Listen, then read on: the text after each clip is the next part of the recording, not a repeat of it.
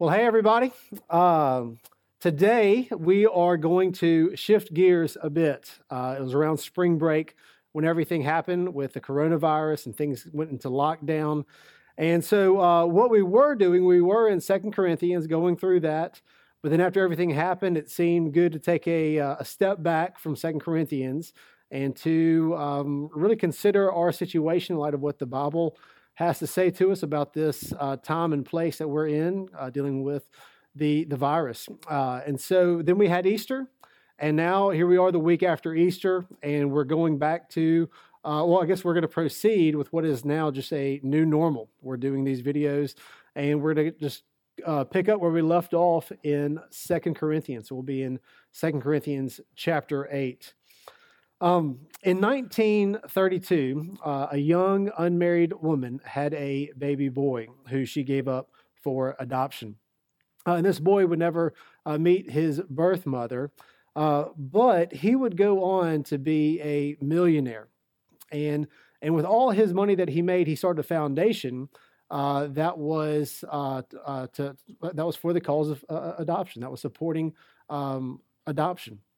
Now, this is the story of a guy that you probably know about. His name is Dave Thomas. He's the founder of Wendy's. And so it's obvious what motivated Dave Thomas uh, to be such an advocate for adoption. It's because he, he was adopted himself and saw all the benefit and the good of it. And, and to me, it's always interesting whenever somebody uh, is doing something uh, special or unique or they're passionate about something to, to learn what made them like that, like what brought them to that point. Sometimes it might be a, uh, something from child their, their childhood or experience they went through, or it might be unique to their, their time and place and where they, they lived. But usually, uh, when someone has a passion or when somebody uh, is, is doing something unique, there's often a story behind it or, or a reason why they're like that.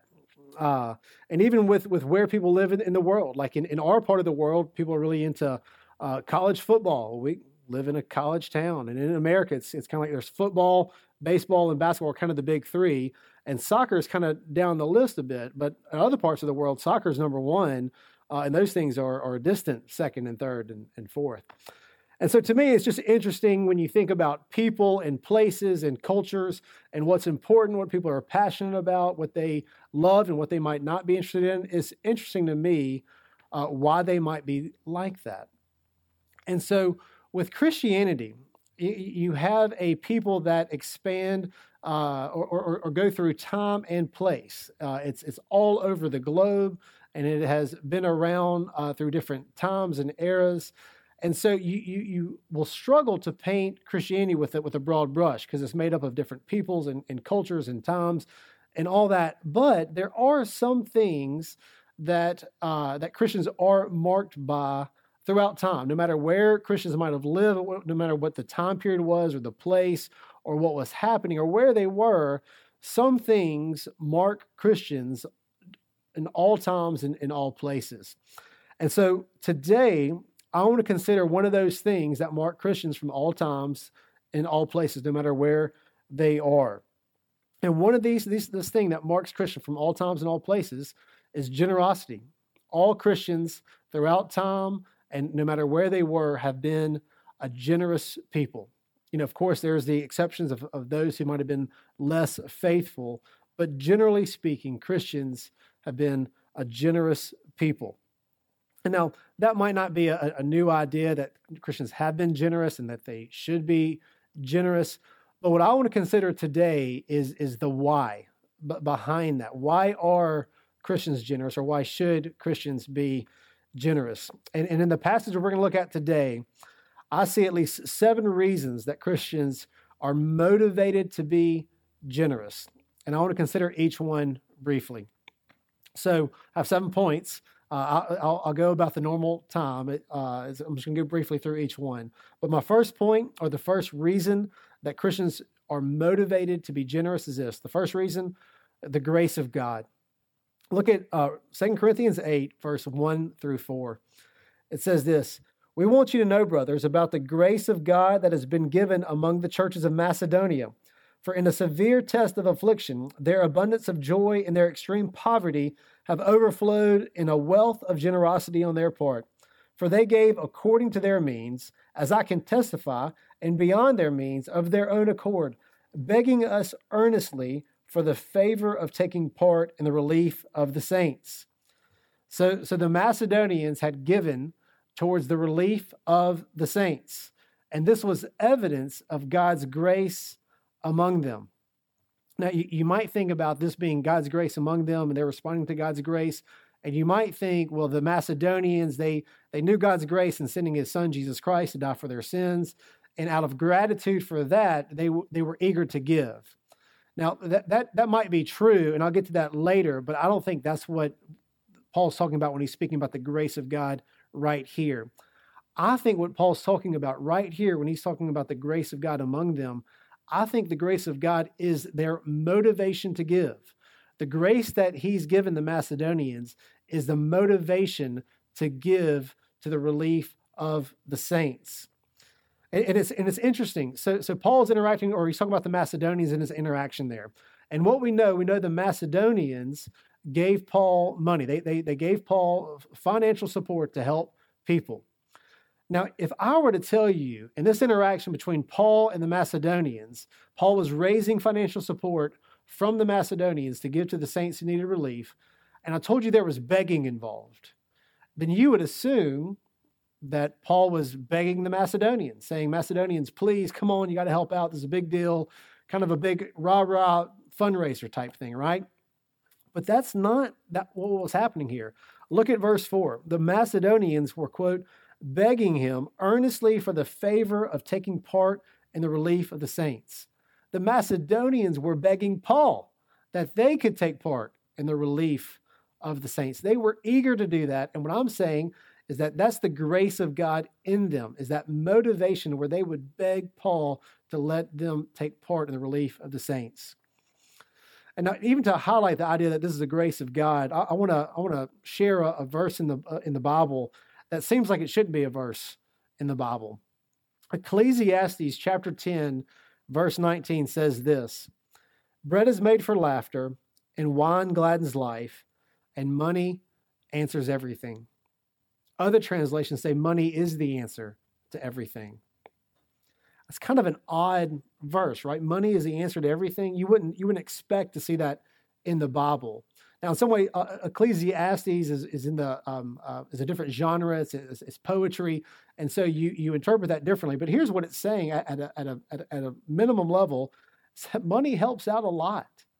Money can make some problems go away. Money can provide some comforts, some security. Money can get you things that will be fun, that will be enjoyable. And, and that's why the Bible warns against the, the love of money, because it's kind of awesome. It can solve problems and it can provide nice things, enjoyable things that, that, that you uh, will, in fact, enjoy if, if and when you purchase those things. And because money can do so much for you, that's why we're drawn to it. That's why we're warned against the love of money. And that's why it's evidence of the grace of God in a person when they're giving it away. Because money can do a lot of things, it can solve problems, it can provide a lot of uh, enjoyment. But when we give it away, there's an evidence of the grace of God, and especially for the Macedonians who were begging Paul that they could give away their money. So, the first reason that Christians are motivated to give is because of the grace of God in their life. God puts that motivation in their heart to give. The second reason uh, these Macedonians were or, or, Christians could be motivated to give. Let's read uh, chapter 8, verse 2. For in a severe test of affliction, their abundance of joy and their extreme poverty have overflowed in a wealth of generosity on their part. So there's a formula here we're looking at in verse 2 with the Macedonians, and, and it led to their strong impulse to give. Here's the formula it's three things that led to an overflow of a wealth of generosity. Here are the three things one, a severe test of affliction, two, an abundance of joy, and three, extreme poverty. So, a severe test of affliction, an abundance of joy, well, that makes more sense, and extreme poverty. Seems odd. It, it seems to me that, that, that them being in a severe test of affliction and extreme poverty would, would lessen their impulse to give, not increase their impulse to give. But what we're looking at here, it did increase. The, the, the test of affliction and extreme poverty, it did increase their impulse to give. Why? Why did that make them want to give more? Why might they, why might they be more generous than someone who is living the good life and financially prosperous? Well, Psychology Today had an article titled, Why People Who Have Less Give More. And, and here's the conclusion that the author came to. He says, Why do those who have less give more? Part of the reason lies in the fact that they are more compassionate and more sensitive to the need of others. Psychologists refer to their way of thinking as context, contextualist tendency, marked by an external focus on what is going on in their environment with other people. On the other hand, those who have those who have more tend to be self-centered with a solipsistic that means the self is all that there is tendencies that are concentrated on their own internal states goals motivations and emotions so, so the bible and psych- psychology today agree here having more can actually be an obstacle to you being more generous and having less and suffering can increase your compassion, which will make you more generous. So, so the Macedonians being in, in a severe test of affliction and extreme poverty is what you might expect from people who would beg for the opportunity to be generous, to take part in the relief of others. And that might explain why they did it in an abundance of joy. My third point, the third reason there Christians are motivated to um, to be generous. The third, meeting needs. Look at uh, uh, chapter eight, verse four, begging us earnestly for the favor of taking part in the relief of the saints. For those of you who have read Acts, you might remember in Acts chapter 11, a prophet named Agabus told about a famine that was to come, and it did come. And, and, and in there, you read in Acts 11 that, the that the disciples determined to send relief to the saints in Judea. And in 1 Corinthians chapter 16, verse 3, we see Paul talking about having a collection for the believers there that were in need. And this is what the Christians are doing during this time. And so throughout all time, all Christians, and, and whether wherever, wherever the region was or whatever, have had a strong impulse to meet real needs. In, in Titus 3:14, Paul writes, "And let our people learn to devote themselves to good works, so as to help cases of uh, of urgent need and not be unfruitful. So Christians are motivated by meeting needs. And we don't just do it because we're commanded to do so, though that could be enough. Meeting needs is just what we do. It's it's who we are. Now, the fourth reason is Jesus is Lord. Look at verse 5. And this, not as we expected, but they gave themselves first to the Lord, and then by the will of God to us. So, one reason they were so generous is that they'd already given themselves to the Lord. They already they, didn't view their money as their money. They view it as, was the Lord's money, and they were just kind of managers of it. So, so let me ask you, how, how do you view your money? Do you have a sense that it is yours and it's kind of your, your autonomous? Or do you have a sense that you are a manager of God's money? you know, a, a good thermometer of, of, of your giving yourself away to the Lord could be how you look at your money. Is it the Lord's or, or is it yours? As Jesus said, you cannot serve both God and money. No one can serve two masters, for either he will hate the one and love the other, he will be devoted to one and despise the other. You cannot serve both God and money. Reason number five the gospel. Look at verse 9. For you know the grace of our Lord Jesus Christ, that though he was rich, yet for your sake he became poor, so that by his poverty we might become rich. So, when what Jesus has done for you in the gospel and giving himself away, when that begins to sink deep down into your heart and your mind, then it will change you and it will give you an impulse to be generous, to be giving, in the same way that Dave Thomas was motivated to, to, to help out with adoption because he had been adoption. He'd been blessed in that. And so the same thing is true of us. Robert Murray M'Cheyne was a Scottish minister uh, from the 1800s, and, and, he preached a sermon on giving uh, once. And, and here's what he said I want to read it to you. He said, Do you know the grace of Christ? Oh, my dear friends, if you would be like Christ, and you pray that you will be, become like him in giving. Though he was rich, yet for our sakes he became poor. Objection My money is my own. Answer Christ might have said, My blood is my own, my life is my own. And then where would you be? Objection But many people in need are undeserving. Answer Christ might have looked at you and said, Look at these wicked rebels. Should I lay down my life for these? No, I will give to the good angels and the deserving poor. But no, he left the 99 sheep and came after the lost. He gave his blood to the undeserving. Objection. But people who I give my money to might abuse it. Answer. Christ might have said the same thing with far greater truth. Christ knew thousands would trample his blood under their feet, that most would despise it, that many would make his blood an excuse for sinning, and yet he gave his own blood.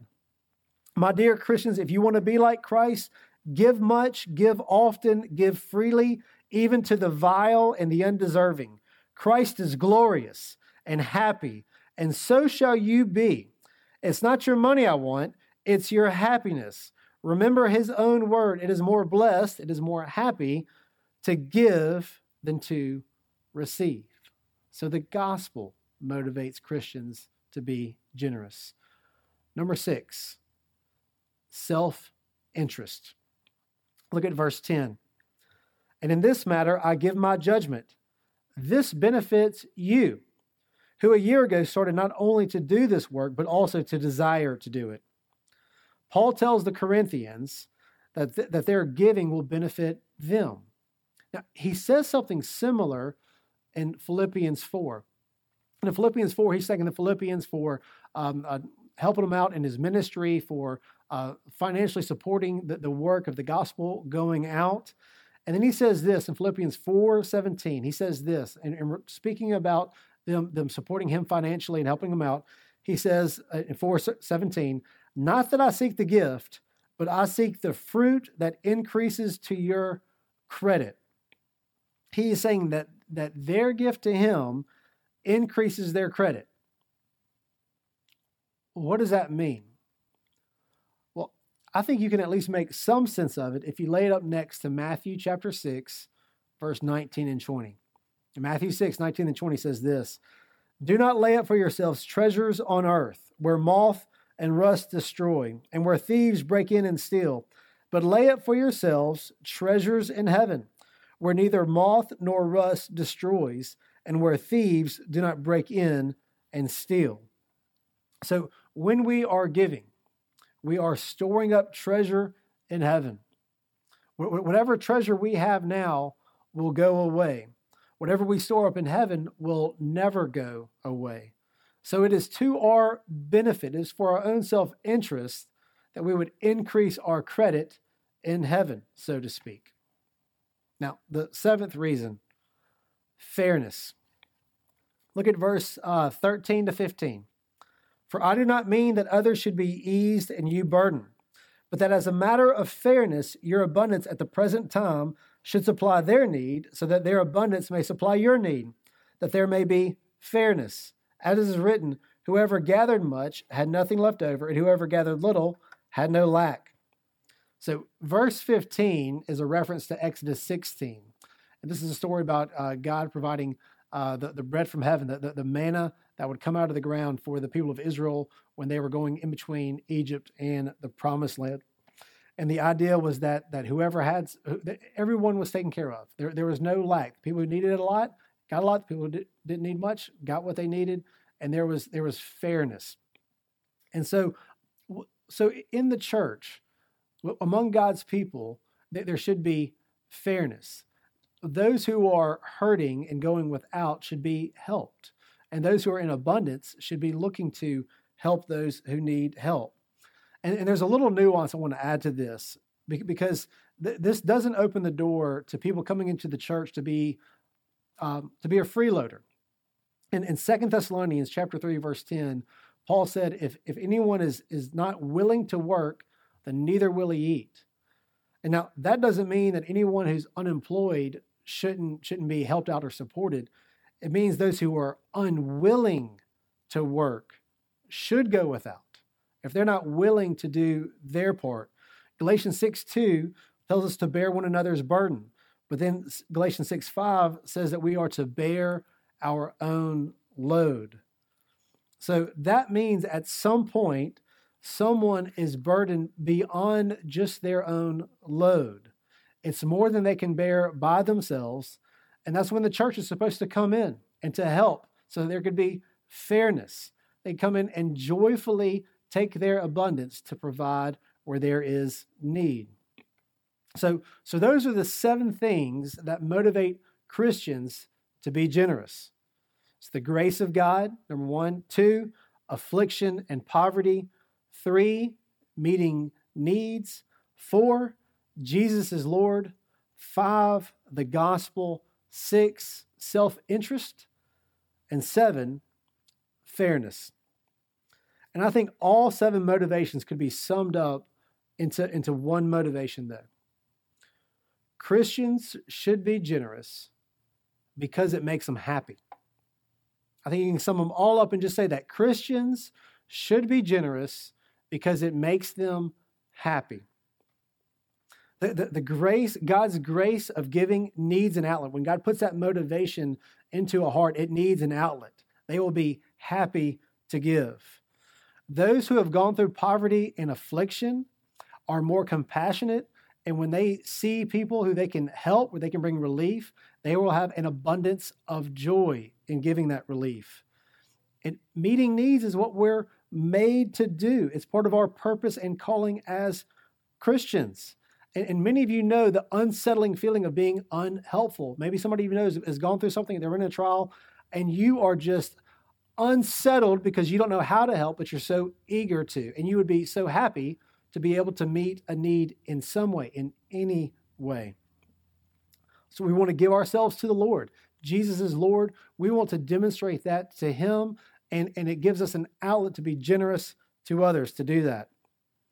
And in the gospel, Jesus was extravagantly gracious to us, and we want to imitate His generosity to others. Like Dave Thomas wanted to support adoption because he was adopted. And we want to we want to give because it increases our credit in heaven uh, uh, for eternal reward. And lastly, for fairness, we don't want anyone to be in need when there is an abundance. Now, it, it might sound crazy that, that I would say Christians should give in order to be happy, but, but consider this. What if I gave you $500 and you could, you could spend it however or, or save it? You put, you put it in savings, have a little cushion, that's nice or in, or you buy something. Maybe you get some clothes, or you've had something you've had an eye on, something on your wish list, and you go and get that. Maybe you get something that's seven hundred dollars that you to spend seven hundred dollars, but you want to spend two hundred dollars on, and so you get that.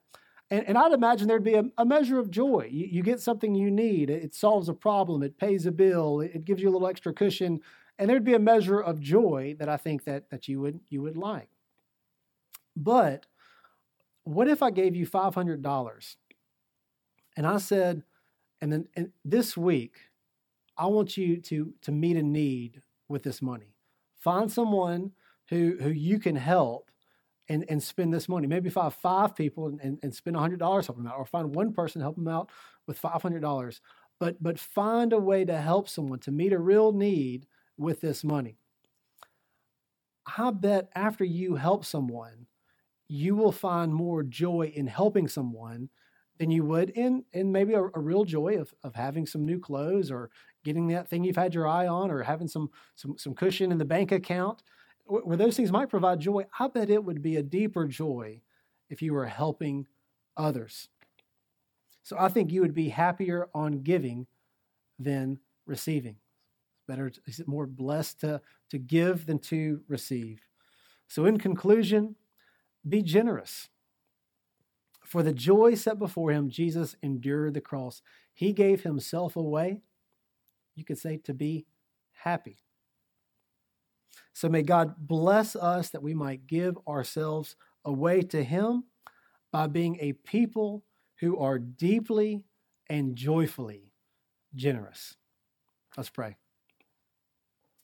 Father in heaven, you have given us so much. You gave us your Son, and you give us so many of the little things that we overlook. You are a gracious and generous God.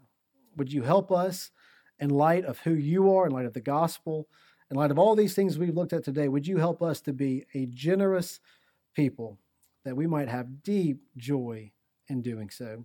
In Jesus, in your name that we pray, amen.